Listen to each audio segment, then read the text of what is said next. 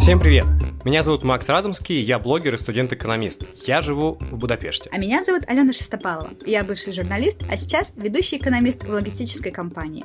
Я живу в Петербурге. Сейчас постоянно появляется что-то новое. А, Новые сервисы, пространства, какие-то новые концепции. И не всегда понятно, как к этому относиться. Ну, например, сэкономят ли платные подписки ваше время и деньги? Повысит ли визуальное образование качество жизни? Сложно понять, как разговаривать с родителями о политике и нужно ли это делать. Реально сложно. Ну или, например, нужен ли еще в наше время кому-нибудь брак? Раз в две недели вместе с нашими гостями мы будем пытаться понять, как сделать нашу жизнь лучше. Надеемся, вам это будет интересно так же, как и нам.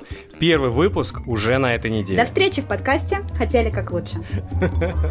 Когда тебе дали, типа, вместо миндальной печеньки шоколадную, это лучше, чем все. К нам не придет в подкаст Константин Хабенский, а мы его очень ждем. Не скрывайся от своей сущности. А, такой волнительный момент. Я бы отказалась от своей подписки на горячую И воду. в итоге я такой, нет. И я не знаю, куда ставить лайки, кстати, вообще, Рили.